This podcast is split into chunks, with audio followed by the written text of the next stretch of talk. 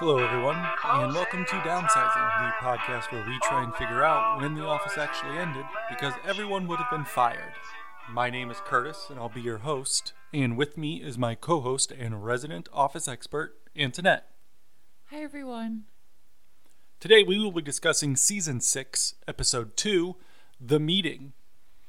In this episode, Jim has a plan, Darryl gets injured, and Pam tracks down RSVPs.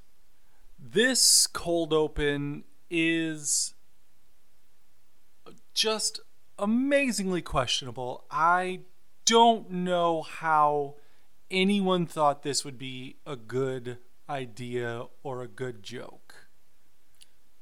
Agree. It's short, thankfully, but it is it is bad. Michael is going to have a colonoscopy, and so he calls in Oscar to get Oscar's perspective and ask like what he should be expecting, and it's just ugh, it's just cringe. Also, for a colonoscopy, like you are completely anesthetized. It's you wouldn't even realize you had a procedure but for the anesthesia. Yeah, it's almost like the writers wanted to make a butt sex joke, but they can't just come out and say it. And so, like, they, they've been wanting to do this the entire show. And then one day somebody just came into the writer's room and was like, guys, I figured it out. It's weird to me, and I, I don't have any information on this, and maybe this happened, but it's weird to me. Think back a couple episodes to where I said in the annex that Mindy Kaling was extremely passionate and vocal about the idea that Kevin should not drop the chili in a cold open. And so I'm just very curious if anyone in the writers' room or any now her Paul Lieberstein and uh, BJ Novak I've noticed in the credits are co EPs. Did anyone think uh, this is kind of a weird joke to make? Now I know it's still 2009 and people are accepting gay jokes, but it's not really a gay joke. Like Curtis said, it's just a joke about. It's like a weird roundabout way about anal sex and it's not really funny. No, not really. We kick this episode off with Michael meeting with David Wallace, and they seem just to be talking regular business stuff. And so when that meeting is over and David is exiting Michael's office, he says to Jim, "Hey, can do you want to head into the conference room now?" And Michael's like, "Okay, great, let's go." And David's like, "You know what? It's just going to be Jim and I, uh, if that's okay with you. And so now Michael is just very, very worried for seemingly no reason about this meeting. He is super, super paranoid throughout the entire episode. Michael really freaks out. He spends a lot of time at different people's desks, staring into the conference room trying to figure out what David and Jim could be talking about. Before Jim went into the conference room, Pam said good luck to him. So Michael tries to interrogate Pam about what that meant. We do get some resolution, I will say, from the season 5 finale in the fact that yes, they did close the Buffalo branch. Michael and Holly, if you'll recall, gave that away during their comedy routine. And so I guess Scranton is the nearest branch to Buffalo. I'm trying to think what other branch uh, spots that we know of. Albany would be right there. That's true. We've talked about this before. Why is there an Albany and Buffalo branch? We have talked about this before. So, doesn't fully make sense that Scranton is the branch to absorb all these clients and to properly serve them. But Michael says because of this, they have been busier than ever, which is very interesting. So he has been tasked seemingly with more responsibilities. And Michael may have, I don't know, a bit of guilt, a bit of concern that this meeting between David and Jim is related to just all this work that's coming down. And Michael said he feels overwhelmed. He's not actually used to working, so he might actually be working a normal pace, but that feels overwhelming. Yeah, that's what I was going to say. It seems as though the workload has increased, but any workload increase would be an increase for Michael because he never does any work. And so, yeah, this is probably just like, okay, now it would just be a normal day for somebody rather than having to like kill time for extended periods of time during the day. And so, Michael is kind of, as you alluded to, almost immediately concerned that Jim is coming for his job, even though there's really no evidence to that whatsoever, other than exactly. the fact that Jim is technically the number two in the office. Like we have talked about before, it kind of gets brought up and then dropped. But Jim is the number two in the office. And as we will hear later on in the episode, Jim has expressed interest in becoming a regional manager before.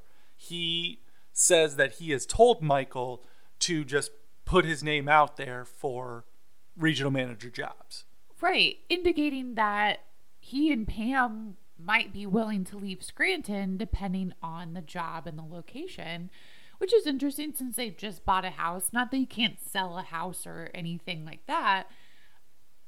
We have seen Jim take ownership over this job at Dunder Mifflin more and more as the seasons have progressed. And this meeting with David seemingly is another step in that. Another reason that this is this whole thing's just kind of ridiculous is that a as we said they just closed a branch and so they probably aren't really looking to like expand anywhere. So there probably aren't any regional manager openings. And if there were michael would probably know about that. And so it kind of just that builds on that unfounded paranoia of his because as far as we know there are no regional manager openings anywhere and so where would Jim go other than to take his job? Which like we said there's there's no reason to believe that that is happening. If if Michael hasn't gotten fired by now he's not going to get fired now. Right yeah, there have been just a multitude of infractions, big and small, that Michael has seemingly survived. He's in it for the long haul. Michael's paranoia leads him to Andy, and Andy is willing to help out Michael because he's a brown noser and that's just his personality.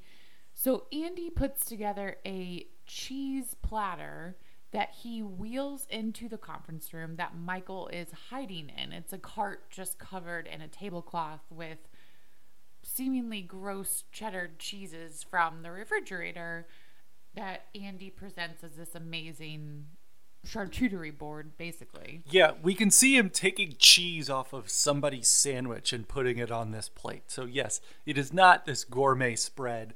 And it does seem to be like four different kinds of cheddar cheese. Yeah. And some goldfish crackers and blue cheese dressing. Unfortunately for Michael, the meeting is pretty much wrapped up at this point. And he has tried to enter the conference room at other intervals. And we've seen Michael do this before where he wants to be a part of something, but he's not invited. So he just walks in and pretends he is. He walks in, pretends he's on the phone, and he's like, oh, hold on, I gotta let you go. I'm going into a meeting. So those attempts haven't worked. And David is the most patient man in the world because he just says, hey, Michael, we'd like to continue this meeting in private. Like he he never raises his voice with Michael except in the season five finale when Michael broke it early that the the Buffalo branch was closing and that was definitely warranted as we said then but otherwise David is like pretty much a steady Eddie Jim and David's meeting wraps up, and now David wants to talk to Michael again. And so they head into Michael's office, and here David asks what Michael thinks about Jim as a manager. And so this confirms in Michael's mind all of his suspicions.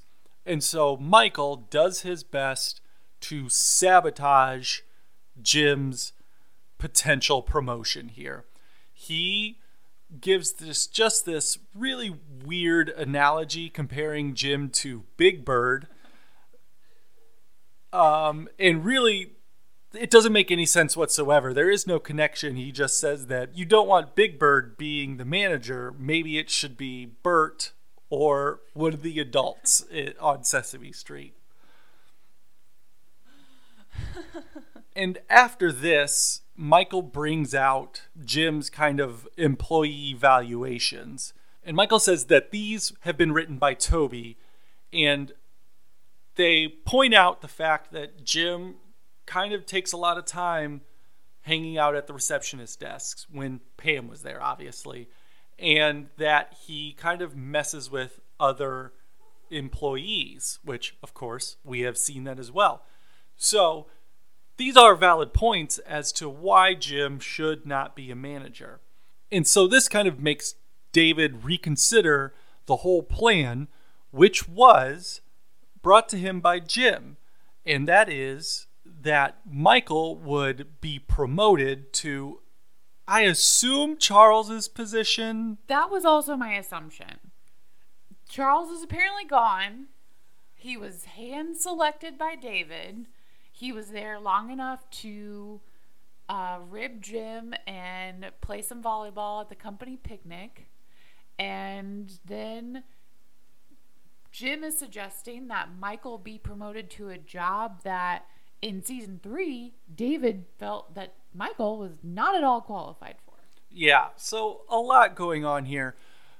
It is never said that Charles is officially gone, but yes, it appears as though Jim is pushing Michael into the position once held by Jan, Ryan, and Charles so that he can become the regional manager of the Scranton branch. The title utilized for what Michael would be is director of Northeast Sales. Yeah, so maybe that is something completely different. It doesn't seem to be. Yeah. And so now Michael is very much regretting what he has done because now in this scenario he gets promoted and he has already now trashed Jim. And David makes it known that, well, this is something that can only work if everyone is on board. If there is no qualified person or there is nobody that Michael thinks can take his job as regional manager, they aren't going to risk pushing him to this new position. Plus, and this was kind of a throwaway line, so it's kind of an odd thing, but David says that Jim is considering another job offer, and so Michael would kind of have to give the okay for Jim to be promoted, and Jim would then not consider that offer, obviously. Right. And Jim does a talking head with the camera crew saying that there was a reason he kept Michael in the dark because he thought Michael would try to help. I think this is a big misstep, though. I think that Jim underestimated or ignored Michael's paranoia and the fact of him not knowing and then not being involved and being left out of the meeting is what actually made it worse. If he had had a secretive meeting with David in the sense that he met David at a coffee shop or something like that, rather than, hey, you're going to be visiting Scranton, let's just talk in the conference room right after and have no context to Michael as regional manager as to what we're talking about, then maybe that would have worked. And then David could have presented it to Michael as like, "Hey, I've had this interesting idea from Jim," rather than, "What do you think of Jim?" It, it just all creates this perfect storm where Michael's already trashed Jim, and David is really reconsidering whether Jim has a future in the company in management. Yeah, you would think that kind of you said there would be some sort of context to this meeting already established that Jim would have brought up at least a broad outline of this plan if nothing more than just hey, I think Michael should be promoted to this and then I can be regional manager. Which at that point, yeah, bring Michael in because what more can he really mess up? I mean, it's Michael, so a lot. But yeah, that that is a good point that probably wasn't the best idea for Jim.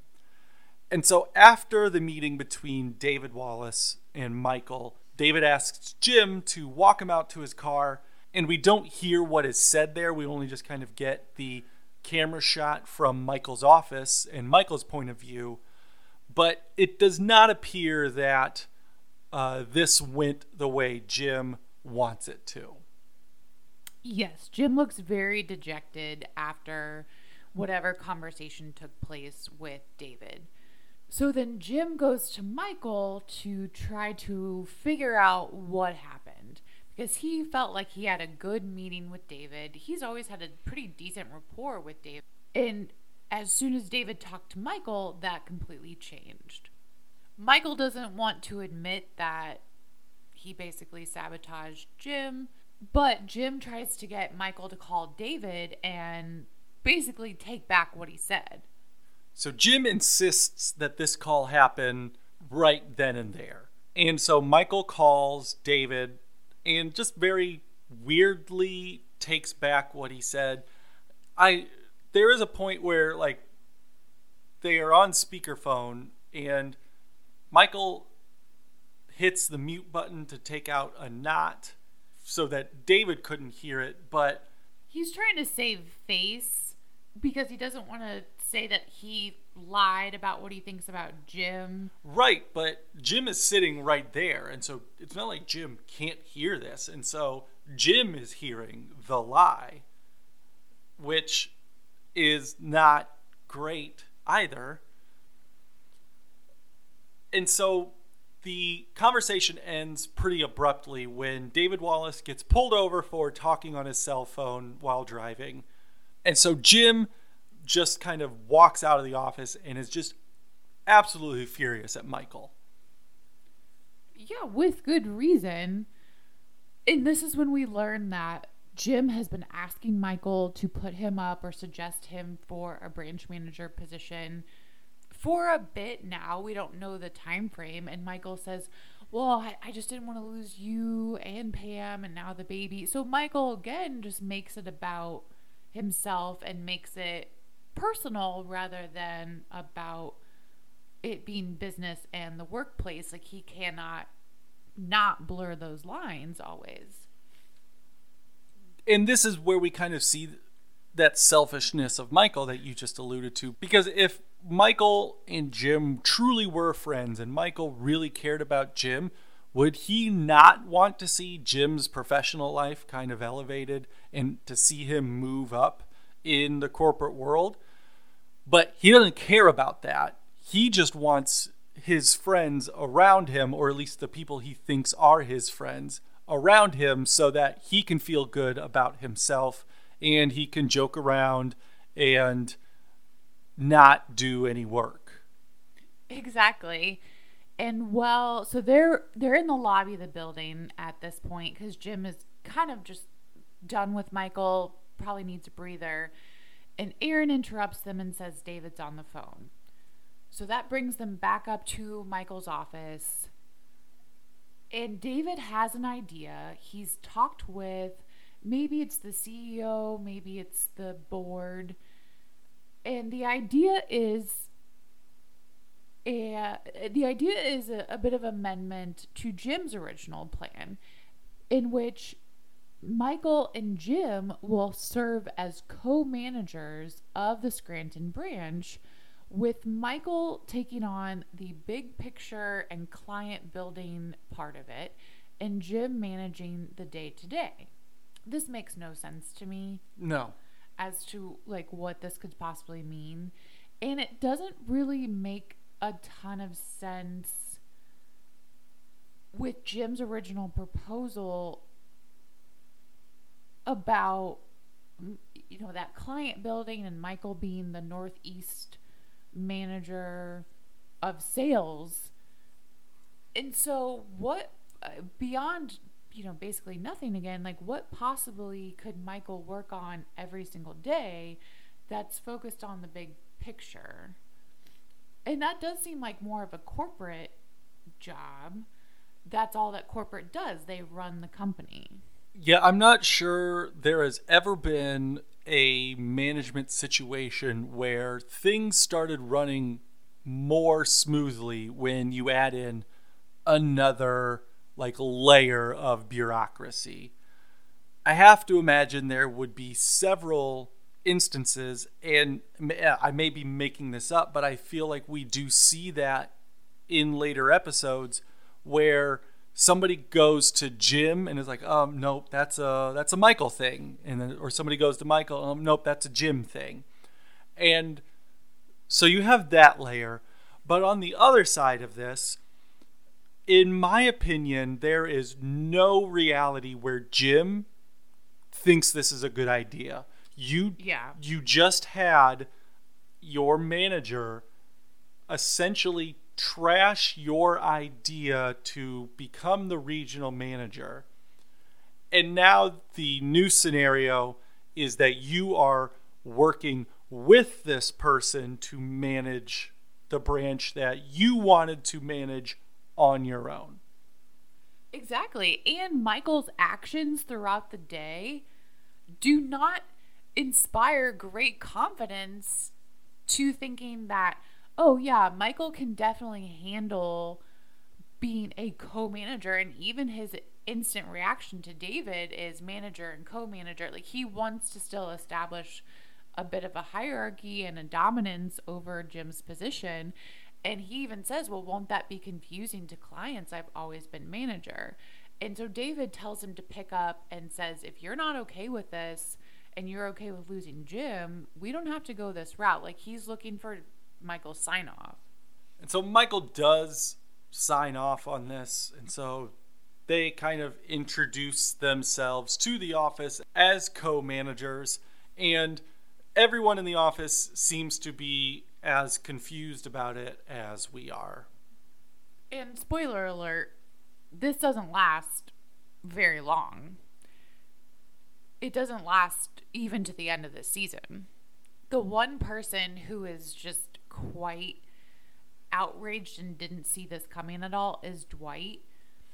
And this will come into play a little bit more this season, but Dwight is sort of essentially being leapt over by Jim's rise.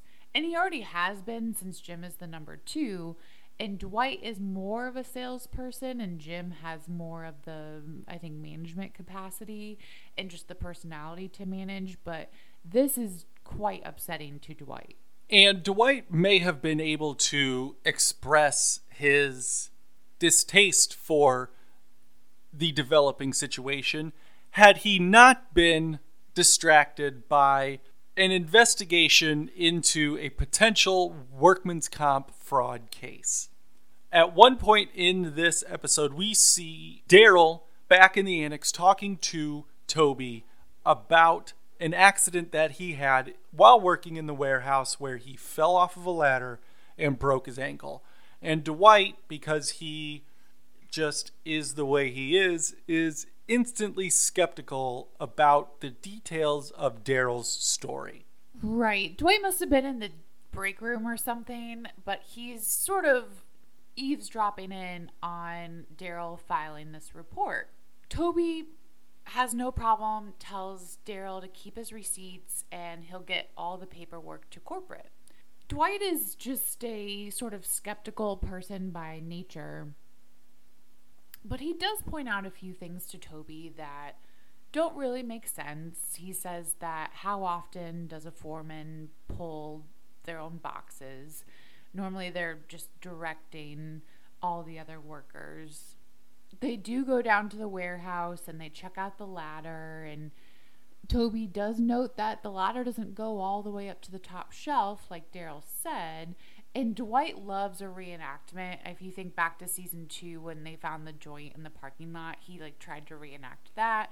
So he's trying to reenact this fall from Darryl. And this does lead Toby and Dwight to sort of a stakeout of Darryl's house. And it's clear that Dwight thinks that Darryl is faking a broken ankle completely. So they take the next step and do like a stakeout of Darryl's house. And they are sitting there and they see someone who they think is Darryl carrying out two big bags of dog food from the house. And so they drive up on the house and yell at this person who just happens to be Darryl's younger sister. And Darryl comes out of the house at this point, still on crutches.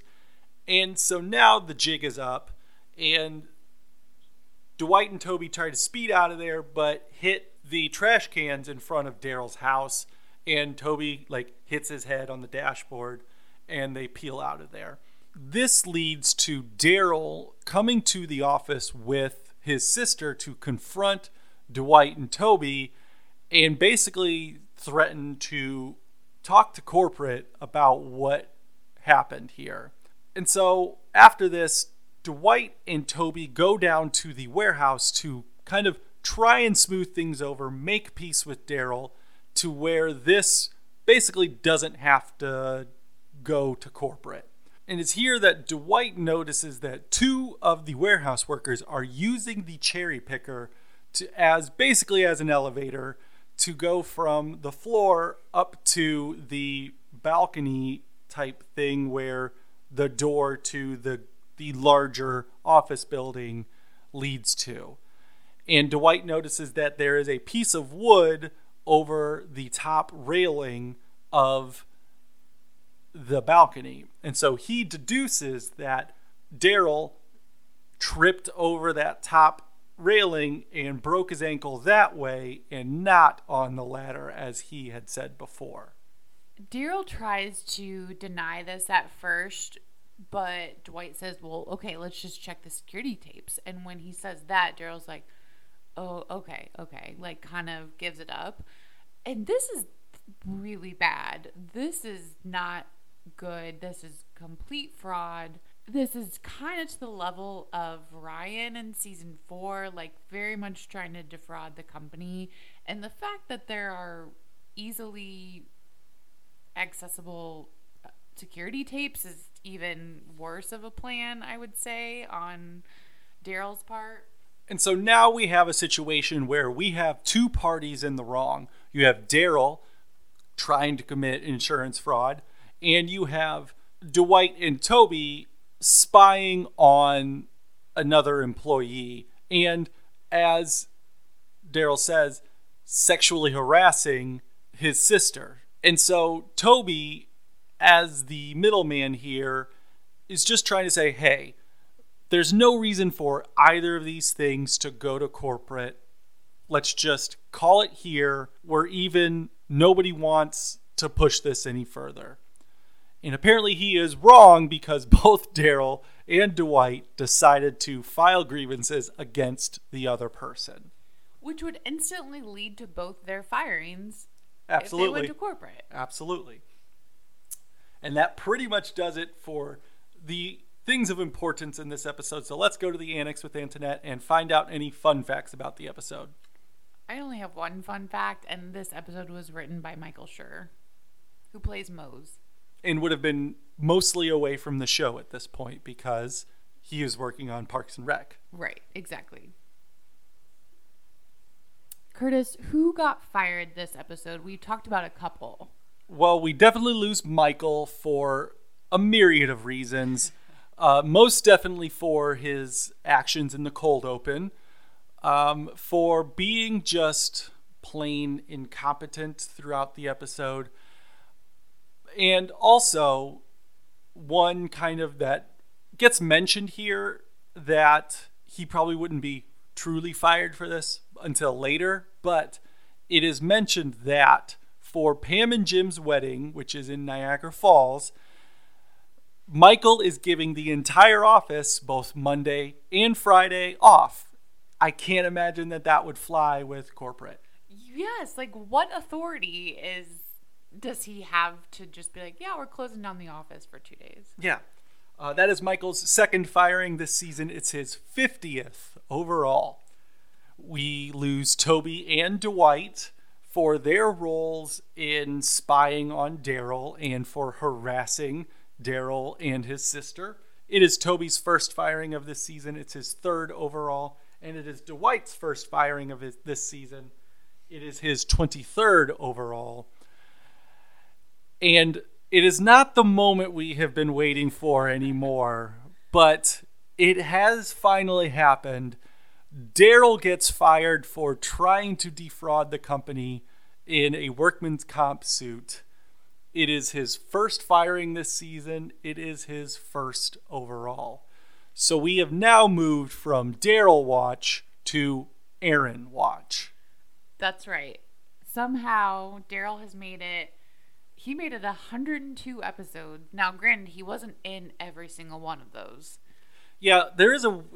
Darryl is one of the oddest characters in this show just because when they use him, they use him pretty heavily. Right. But when they don't use him, he's not in the episode whatsoever. Well, and Craig Robinson is on the up and up at this point because he would have been in. I don't know if Hot Tub Time Machine would have come out yet, but he's starting to get into more movies. Now he's pretty popular. He's he's one of the more popular actors, and he's in if the, to come from The Office, I mean, and he's been in a ton of commercials. He's he just finds himself in a lot of things. And unfortunately, for the sake of this show, we are kind of moving from one character to another who just kind of have similar roles in this show in that they don't get used very often. And so Erin is still relatively new at this point. Yeah. She's been in maybe eight episodes to this point ish, somewhere in there. But she is very, very rarely featured. And so there is never much plot given to her. And so there isn't a whole lot of time for her to do something fireable. Right, exactly. So, as I said, we are on Erin Watch. We don't have too many more episodes to go before we start gaining another round of employees. And so, Erin's got some work to do in a short amount of time before we have to expand Fired Watch again. Right. What is your Dundie for this episode? My Dundie is the Too on the Nose Award. It goes to Ryan. So Pam has to go around the office and hunt down RSCPs because that's what you do when you throw a party. I know we've talked about it at least a couple of times on this podcast about RSCPing. But her and Jim have decided to invite the entire office, which is like 13 more people, and very few of them actually sent back their RSVP card. One of them, unshockingly, is Ryan. When she goes to him in the break room, he is reading I Hope They Serve Beer in Hell. Mm-hmm. And I could not think of a better book that would describe Ryan. And I despise that book and that man. Very much so. And when I was in college, it literally would have been right around this time. My group of friends who I should not have been friends with, most of them, but my group of friends, a couple of them, thought that this was the best book ever, which sort of signifies the type of guy that they were, hopefully not still are. Because it's just a book about, I've not read it, but my understanding is it's just a book about like being a bro. Yeah, I remember when this book came out as well. And Tucker Max, the author of it, I believe had a blog or something like that as well. But yes, it was full of stories like what is in the book. Yes. Uh, if Ryan were a character now, he would be very into Elon Musk Yes. and God. Dogecoin and things like that. What is your Dundie, Curtis? My Dundie is the Easy Choice Award, and that goes to everybody in the office, not Pam and Jim, because you get two days off of work, you get to go to a wedding, and you get to have alcohol and food. I don't know. I don't know what what's holding people back here. I mean, the cost of a hotel and a trip to, if you don't have a passport, because it's in Niagara Falls. It could be the American side of Niagara Falls. I guess that's true. I didn't think about that. Yeah. Um I mean, this is coming from noted wedding lover. If you invite me to a wedding, unless I have another wedding to go to that weekend, I'm coming to that wedding. It doesn't matter where it's at. I'm coming. I don't know why like to me it's it's like a thing that people are like, "Oh god, do I have to go to this wedding?" Yeah, I don't know why. I agree with you. I don't know why people feel that way. I only feel that way about kind of bummer weddings. I mean, yes, I have definitely gotten invited to a handful of weddings where I'm just like, uh, yeah, all right, I guess. and we've attended a couple of weddings where we didn't know the people super well, and so it wasn't.